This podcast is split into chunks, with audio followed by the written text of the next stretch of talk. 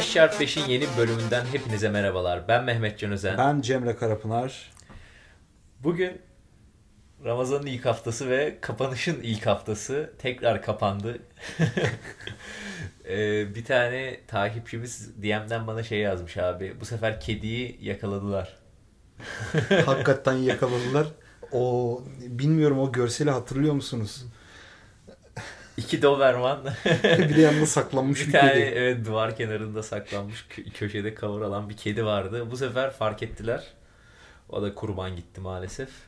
O Evet. yüzden e, evde egzersizlere devam çoğu kişi için eğer home gym'iniz yoksa. Ki bunu daha önce detaylı olarak konuşmuştuk. E, hem evde ekipmansız egzersizler hem de home gym kurmak üzerine bir bölümümüz var. Geri dönüp onu izleyebilirsiniz. Yine e, Ramazan vesilesiyle de buradan bütün e, Müslümanların Ramazan ayı mübarek olsun. Yine Ramazan'da spor ve beslenme hakkında bir bölümümüz var. Onu da paylaşmıştım zaten geçtiğimiz günlerde bir araştırmanın hemen evvelsinde. O bölümü de dinleyebilirsiniz. Eminim ki yardımcı olacaktır sizlere. Abi ne düşünüyorsun bu kapalı açılmalar? Artık böyle yalama oldu biraz.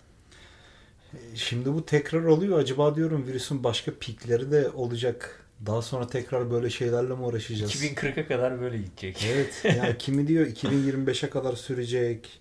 Yok aşılar olacak. Aşılar olmayanlarda mutasyonlar olacak. Onlarla daha da fazla hastalık yayılacak.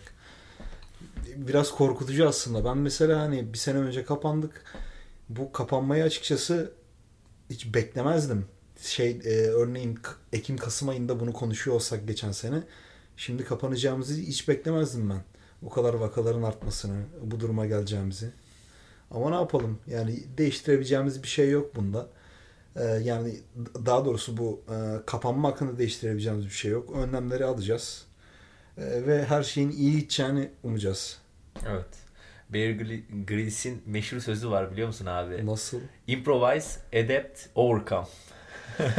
Bear Grylls de kendi sidiğini içen bir arkadaşımız. Evet biraz manyak bir abi. Doğada her türlü yaşayabilir. Ee, tabii yaptıklarını bir senaryo dahilinde yapıyor ama yine de eğitici oluyor. Ben Evet. eskiden izlemeyi severdim. Ben de bayılırdım. Tavsiye ederim Ben Ed. Stafford'ı daha çok seviyordum ama o biraz daha şey Ha, tek evet. yalnız başına giden Evet, evet. mağara O- adamı gibi.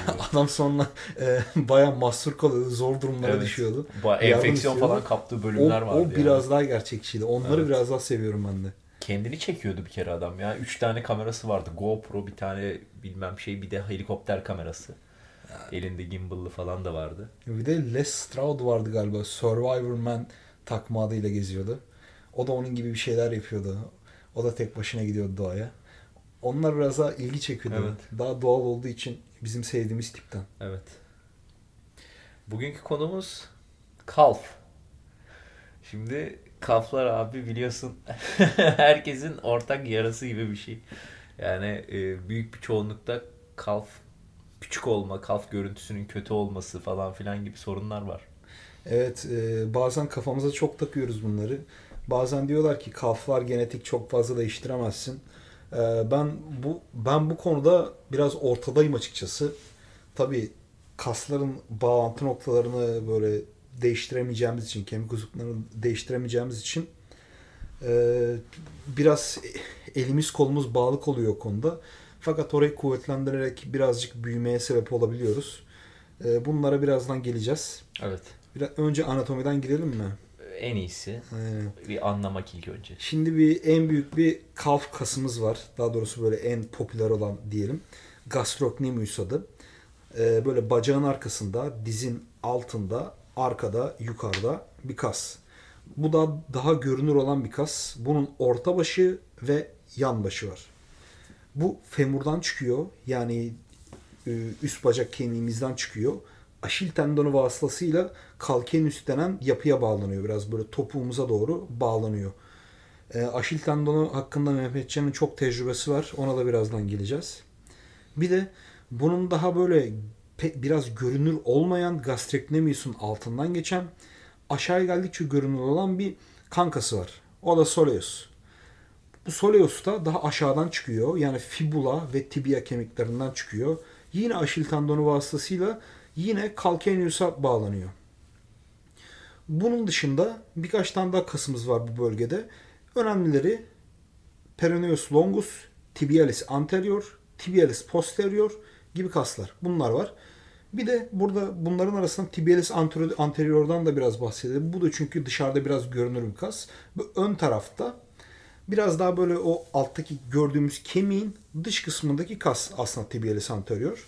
Bu da tibianın yani o alt bacak kemiklerinden bir tanesinden çıkıyor. Şimdi bu ismi bayağı bir ben mahvedeceğim.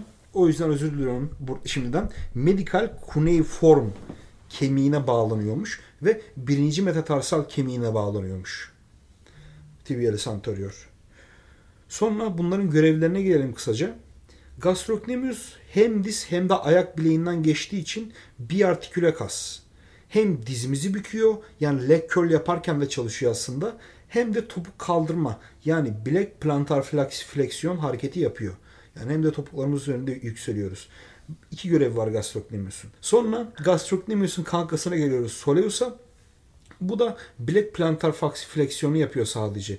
Çünkü bu tek bir tek eklemli bir kas. Sadece onu yapıyor. Leg curl hareketini yapmıyor.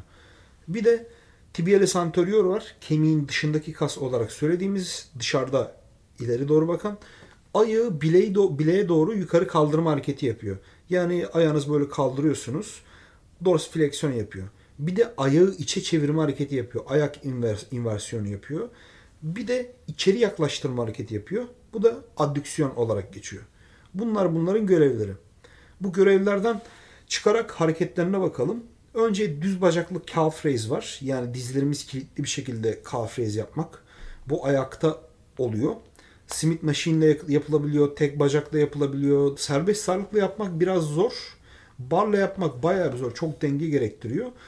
Düz bacaklı yaparsak yani dizimiz kilitli yaparsak gastrocnemius çalışıyor daha çok. Soleus da çalışıyor ama daha çok gastrocnemius çalışıyor. Burada çok az katkısı olan buna leg curl hareketi. Demiştik ya gastrocnemius bir de dizi büküyor diye. Leg curl de gastrocnemius'u çalıştırıyor ama çok az çalıştırıyor. Ama Soleus'a bir etkisi olmuyor. Çünkü Soleus'un dizi bükme işlevi yok.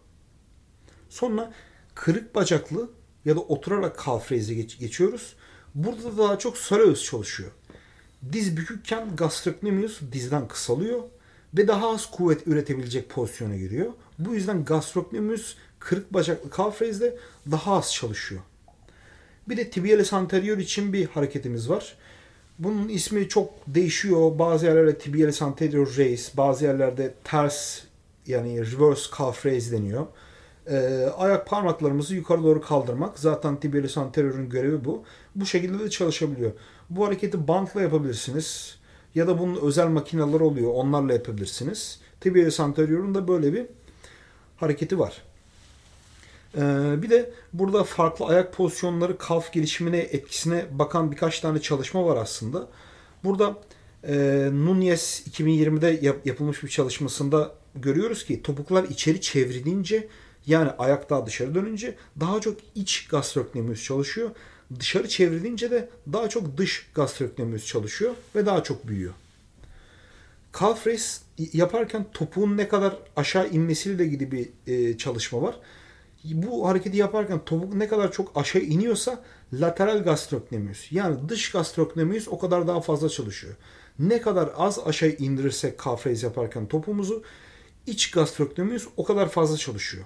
Ee, bunu da e, Chris Bersley'nin 2020 e, Aralık ayındaki e, Research Review yani araştırmaları incelediği sayısında buldum bu çalışmayı da. Bunu da böyle not düşeyim. Yani ayak pozisyonu kalfların bölgesini çalıştırmada biraz etkili olabiliyor. Bunu böyle e, verelim. Bir de çok sorulan bir soru var. E, diğer kaslara göre daha mı yavaş büyür diye. Buna bakan bir tane düzgün çalışma var. E, bu bunun cevabı hayır olarak görüyor Schoenfeld çalışmasında demiş ki diğer kaslarla birim sürede aynı büyüme görülüyormuş. Yani 8 haftalık bir çalışmadan bahsediyor. Diğer kaslar %8 ila 14 arasına büyümüş. Gastrocnemius, soleus da bunlar yani benzer antrenman hacimlerinde birim sürede benzer büyümüş bunlar. Çok fazla bir şey fark etmemiş aslında. Ya bu şey gibi zaten hani biliyorsun çoğu insan e, ilk önce kol görüntüsüne önem verdiği için özellikle yeni başladıysa biceps ağırlıklı hatta triceps, triceps bile değil biceps ağırlıklı antrenman yapınca nasıl bisepsleri büyüyor. hacimleniyor. Bunu tam tersine uyguladığını düşünelim çoğunluğun. Hani herkes deli gibi kaf çalışıyor. Biceps kimse çalışmıyor. E, Daha büyük kafları olacak bisepslerine göre ve bisepsleri küçük kalmış olacak. Aslında hani bu kadar basit ve düz bir mantık yani. Evet. Fakat tabii burada şey soru işareti de oluşuyor kafamda. Tamam bazı insanlar böyle deliler gibi kalf çalışıyorlar. Ama yine de büyümediklerini, büyümediklerini iddia ediyorlar. Belki de bunu uzun vadeye yaymak lazım. Oraya kullanılan hacmi arttırmak lazım. Bir de tabii daha önce bahsettiğimiz genetik faktörler de vardır En bunda. önemlisi zaten Evet. yine. Yani herkesin e, aynı hacim yüklediğinde aynı şekilde gelişmiyor kasları. Bütün Bütün kaslar için geçerli. Evet evet aynen. Yani herke, herkesin kasları farklı gözüküyor. Herkesin vücudu farklı gözüküyor. E, kemiklerin, eklemlerin kalınlığına göre Evet. de değişiyor bunlar. Çok kişisel farklılıklar olabiliyor yani. Buradan bir başka böyle tartışma konusu olan bir şeye gelelim. Yüksek versus düşük tekrarlar. Geleneksel vücut geliştirme teorilerine göre soleus için yüksek, gastrocnemius için düşük tekrar iyidir Hmm. deniyor. Çünkü soleus %80 oranında yavaş kasılan tipe, tip 1 kas liflerine sahip. Gastrocnemius içe daha çok hızlı kasılan kas liflerine sahip deniyor. Ee, bu var. Hani bunda da diyorlar ki yavaş kasılan tip 1 kaslar daha çok tekrar kullanmak gerekiyor. Hızlı kasılan kaslar için de daha düşük tekrar, daha yüksek ağırlık kullanmak gerekiyor diye bir e, söylem var. Fakat bununla ilgili Schoenfeld'in de çalışmaları vardı. Kas lifi tipi aslında tükenmeye yakın çalışıyorsan, aynı tükenmeye yakınlık oranında çalışıyorsan çok çok da bir şey fark etmiyor. Evet. Schoenfeld Reis yine noktayı koymuş ya. Bu adamı bu yüzden Evet. seviyorum. Hatta hatta şu varmış adamın çalışmasında üniversite öğrencisi yaşlarında erkeklere dörder set düz bacakla ve kırık bacakla Kırık calf raise yaptırılmış. Bir bacakla 20-30 tekrar, diğer bacakla ise 6-10 tekrar yaptırılmış. Tekrar sayıları ile büyüme arasında bir ilişki görünmemiş. Evet. Yani tekrar sayısı çok fazla fark etmiyor. Ee, rahat ettiğiniz bir tekrar sayısında tükenmeye yakın çalışın. Nedir tükenmeye yakın? İçinizde en fazla 5 tekrar kalsın. Ee, çok böyle aşırı da tükenmeye gitmeyin. Evet. Yani içinizde 1-2 tekrar bırakın. Bu aralıkta çalışın. Yaptığınız iş yükünü arttırın. Ee, yani benim en kolay kullandığım şey set sayısını arttırmak. Mehmetcan da tekrarlar üzerinden gidiyor. Hepsi işe yarar. Deneyin. Hangisini yapmak hoşunuza gidiyorsa onu yapın. Çok doğru.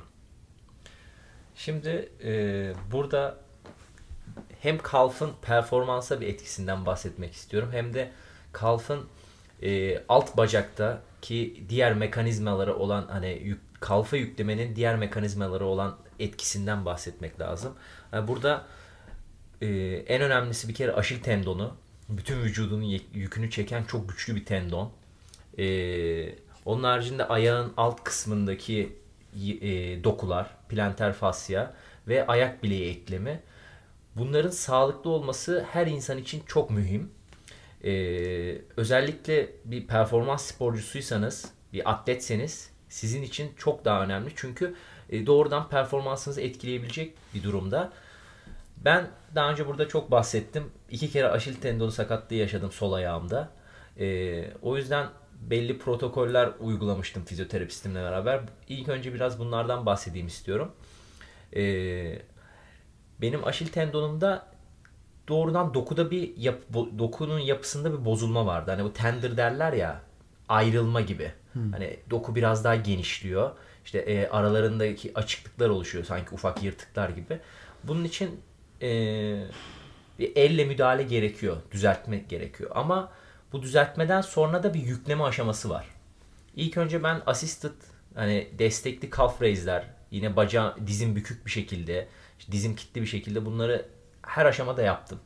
Yine sakatlıktan sonraki aşamada da calf raise'leri yapmaya devam ettim. Yani özellikle zaten iki tane yaptığım e, ayakta dizim kilitli bir şekilde calf raise ve dizim bükük bir şekilde calf raise. E, bunlarda yükü arttırarak devam ettim. Ve genelde 15 tekrar aralığında çalışıyordum ama 15 tekrar aralığında çalışmam hani belli bir sayı olduğu için değil de genelde hem yükü de arttırdığım için tükenişe bir tekrar falan bırakıyordum içim, içinde. Ee, bundan dolayı 15 sayısını belirlemiştim. Ha bazen 12 oluyordu, 14 oluyordu doğal olarak. Daha hızlı tükeniyordum veya set ilerledikçe böyle oluyordu. Bundan sonra fark ettiğim bir şey kesinlikle e, basketbol oynarken performansımın arttığıydı. Hani özellikle kalfın e, ve yüklemeye alışmış bir alt bacağın e, sprint performansında, hızlanmada, yavaşlamada ve örneğin zıpladınız aşağı düşerken o gücü absorbe etmede e, bayağı bir etkisi var. E, bunun haricinde birkaç tane egzersiz söylemem gerekirse box jump'ın tam tersi olan box'a çıkıyorsunuz. Hani çıkarken herhangi bir e, şey aceleniz yok. Step up'la adım atarak da çıkabilirsiniz.